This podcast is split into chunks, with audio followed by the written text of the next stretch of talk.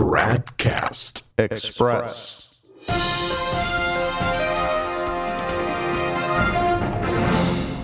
Tradcast Express, it's Thursday, January 12th, 2023.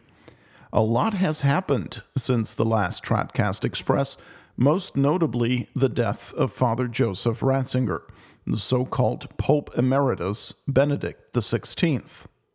Not surprisingly, the internet is filled with reports and stories about how incredibly conservative Ratzinger was, even traditional.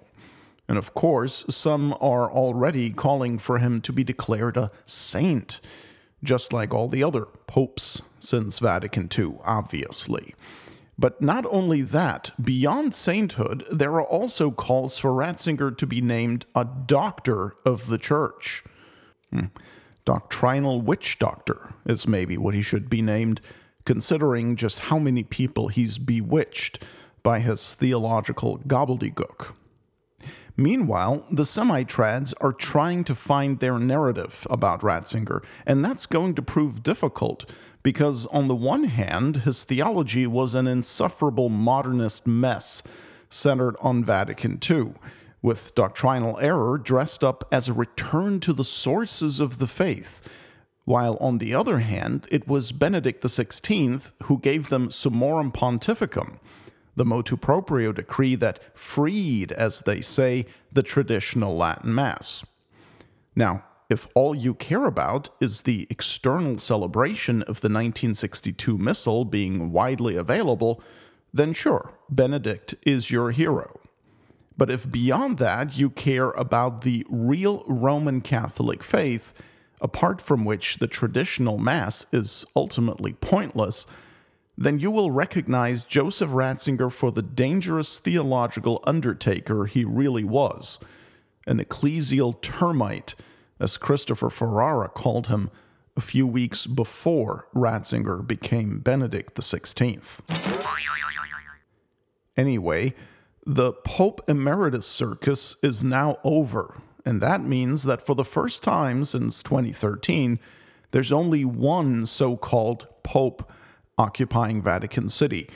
It's everybody's favorite, Jorge Bergoglio, the apostate from Buenos Aires, also known as Francis.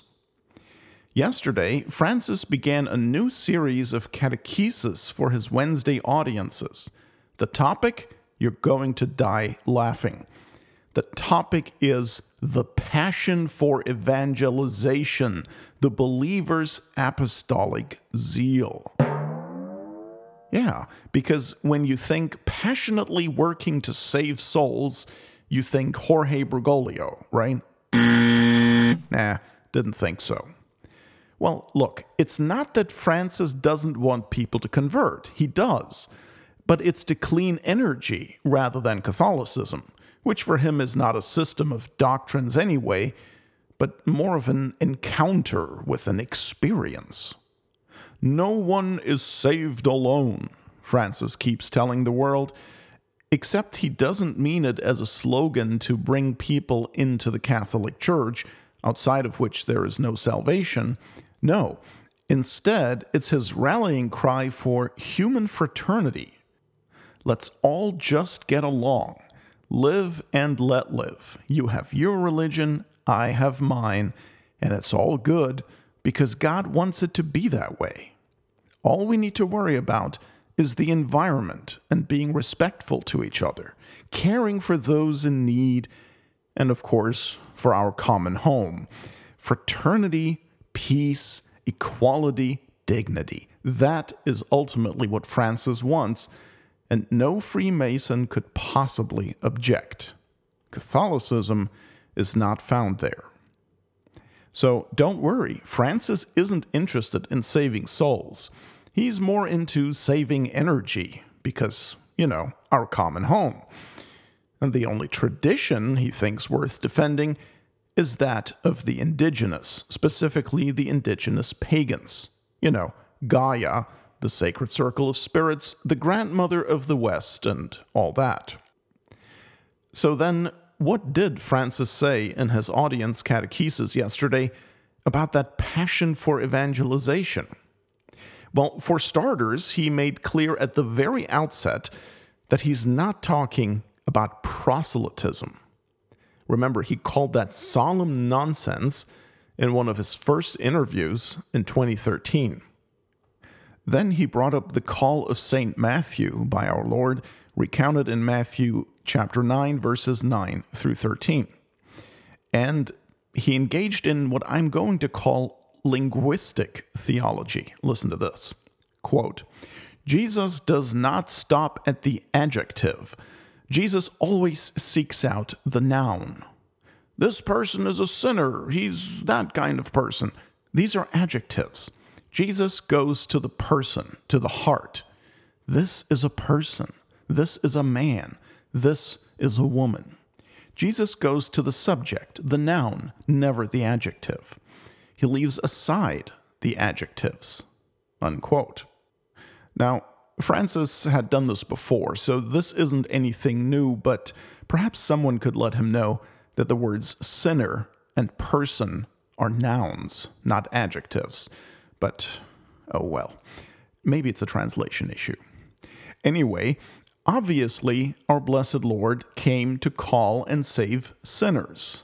And we are all eternally grateful that he did so, because otherwise we'd all be on our certain way to damnation. But let's just stop with the silliness about nouns and adjectives. This is not about grammar. And in any case, it's not true that, uh, you know, ooh, nouns good, adjectives bad.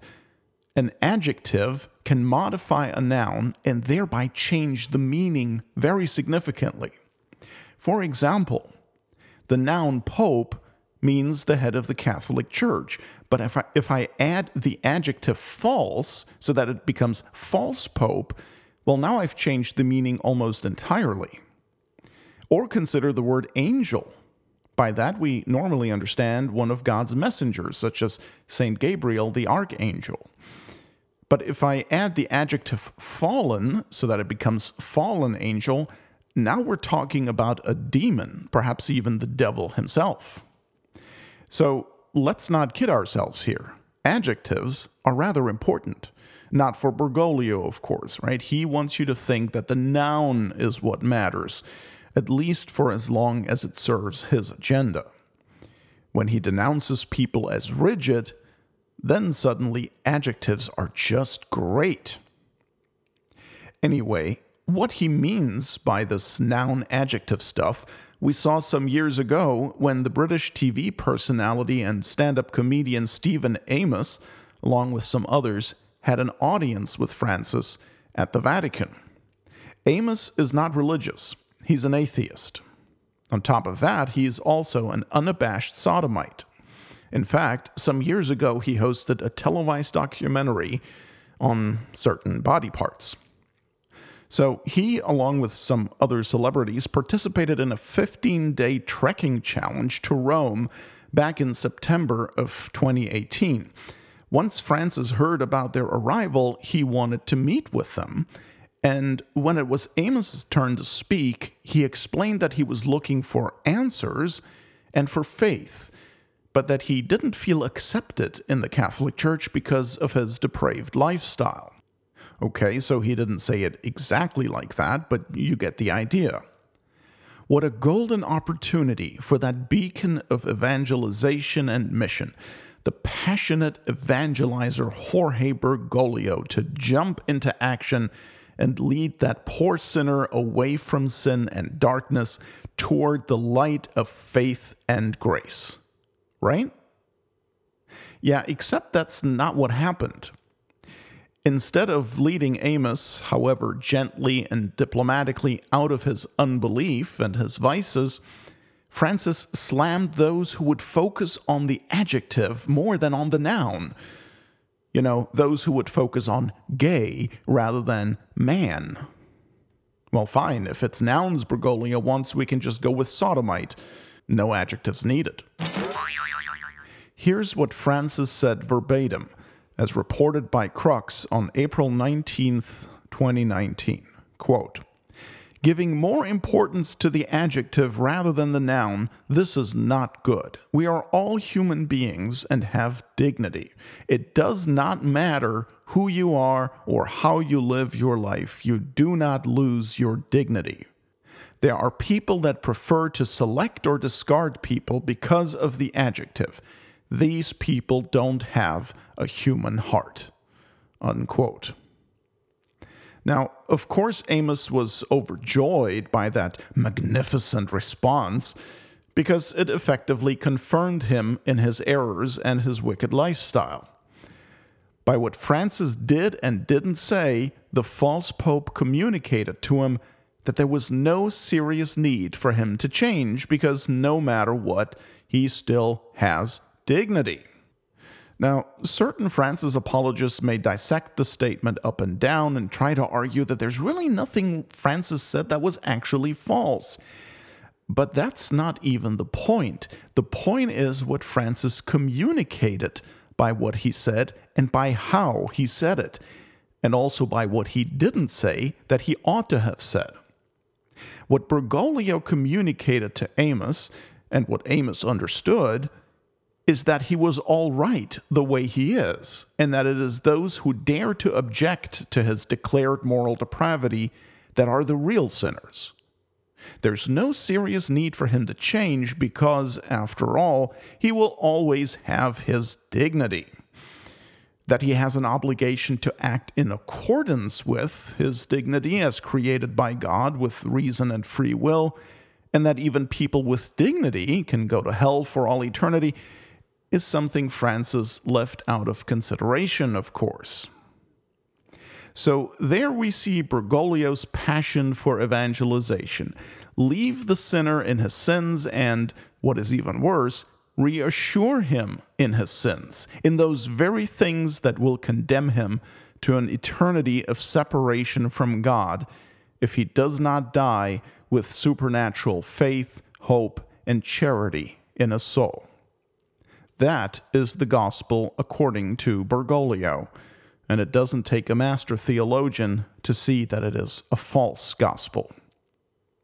So when Francis now drones on about apostolic zeal and a passion for evangelization, he's either being hypocritical or else he's simply referring to his gospel, the gospel of man, where human dignity eclipses the true condition of fallen humanity and where the rights of sinful man trump the rights of Christ the King. So when Francis says, and here we return to his catechesis at the general audience of January 11th, when Francis says, quote, We are the ones who proclaim the Lord. We don't proclaim ourselves. We don't proclaim a political party, an ideology. No, we proclaim Jesus, unquote. He's simply lying. I mean, think about it. If the Vatican II Church in general, and Francis in particular, actually proclaimed the true gospel of Jesus Christ, they would seek the conversion of all people to Catholicism. But do they? Far from it. For example, in ecumenism, the goal is not to make Protestants Catholics. In fact, that is the one thing they have ruled out from the beginning and which is probably why the Protestants are even participating. I can't imagine they'd be interested in ecumenism if the stated goal were their conversion to Catholicism. Then, in interreligious dialogue, does the Novus Ordo Church seek to make converts to Catholicism? Nope, not at all. Instead, the purpose of such dialogue, as even Benedict XVI affirmed, is to arrive at mutual understanding. That's why every year the Vatican wishes Hindus a happy Diwali. That's their festival of light. They do not make any effort to convert them from the false lights of idolatry that currently blind them to the true light of the world, that is Jesus Christ. And what about the Muslims and the Jews? Do they try to convert them? Not for a minute. They consider them Abrahamic religions and therefore as having a common spiritual father, as if Abraham had engendered three different religions. In 2019, Francis signed a document on human fraternity together with a Muslim imam in Abu Dhabi. That document declares that God wills the diversity of religions in the same way that he wills also the diversity of sexes, races, and languages. So, there, that undermines all missionary activity completely. Evangelization makes no sense if God wants there to be different religions. In fact, then you'd actually be sinning by wanting all people to be Roman Catholics, because then your desire would oppose the will of God. See where this leads? Finally, as regards the Jews, well, least of all does Francis want to convert the Jews, of course, his elder brothers in the faith, as if Talmudic Judaism had anything to do with Roman Catholicism. There is a reason why the church has traditionally called them perfidis Judaeis, faithless Jews, because they do not have the faith of Abraham, even if many of them may have retained a fleshly link to him. As our blessed Lord said in John 6 64, only the Spirit gives life, the flesh is of no avail. So, no, the Vatican II religion simply isn't into converting people. That would be that nasty proselytism, and that's pagan. Don't you know? Oh, yeah. And of course, if there's one man who hates paganism, obviously it's Jorge Bergoglio, right? Now, here's what he said yesterday quote, we need to put Jesus in contact with the people without convincing them, but allowing the Lord to do the convincing. For as Pope Benedict taught us, the church does not engage in proselytism. Instead, she grows by attraction. Don't forget this. When you see Christians proselytizing, making a list of people to come, these are not Christians. They are pagans disguised as Christians, but the heart is pagan. The church grows not by proselytism, it grows by attraction. Unquote. So Bergoglio declares that Catholics who seek to convert non Catholics by convincing them of the truth of the Catholic faith are really pagans at heart. Does it get any more upside down than this? Black is white, up is down, true is false, right is wrong. Read the Acts of the Apostles sometime. You know what you'll find there? St. Peter and St. Paul convincing others to convert to Catholicism by their preaching, by their argumentation, by their testimony, by their disputes. And they made converts galore, also aided, of course, by miracles and other good deeds accompanying their preaching and lending it great credibility, but they certainly used words, they used arguments. This idea that all you need to do is feed the hungry and smile a lot, that's nonsense. Of course, it's good to be kind and help the needy, but that alone is not sufficient. That's not the gospel. But Francis claims it is. Listen to how he continues. Quote, I remember once in a hospital in Buenos Aires, the women religious who worked there left because they were too few and they couldn't run the hospital. And a community of sisters from Korea came. And they arrived, let's say on a Monday, for example, I don't remember the day. They took possession of the sister's house in the hospital on a Tuesday. They came down to visit the sick in the hospital, but they didn't speak a word of Spanish. They only spoke Korean, and the patients were happy because they commented, Well done, these nuns, bravo, bravo. But what did the sister say to you? Nothing. But with her gaze, she spoke to me. They communicated Jesus, not themselves with their gaze, with their gestures, to communicate Jesus, not ourselves. This is attraction, the opposite of proselytism. Unquote. Ooh, the opposite of proselytism. So, what Bergoglio is preaching is the opposite of convincing people to be Catholics. Good to know. Now, Obviously, if you don't speak the language of the patients in a hospital, all you have left is gestures and gazes. That's perfectly fine. That's beautiful. And no doubt, given those circumstances, fueled by prayer and other good works, surely souls were touched and the love of Christ was made present there. But to say, as Francis does, that this is all it should be, and that the rest is somehow done miraculously by the Lord, that's false and dangerous. Our Lord said to teach all nations, not to gaze at them and caress them with a smile. There's no necessary connection, we might add, between helping the sick the way those sisters did and the gospel. Let's be frank, any atheist can do the same and I have no doubt there are a number of atheists and agnostics and other unbelievers who help the sick in that way. The gospel cannot be reduced to the corporal works of mercy. God did not become man so we would feed the hungry. Christ came to feed souls rather than bodies. Read John 6. Although it may sound incredibly pious and spiritual on the surface, then Francis' teaching is not only false, but absurd.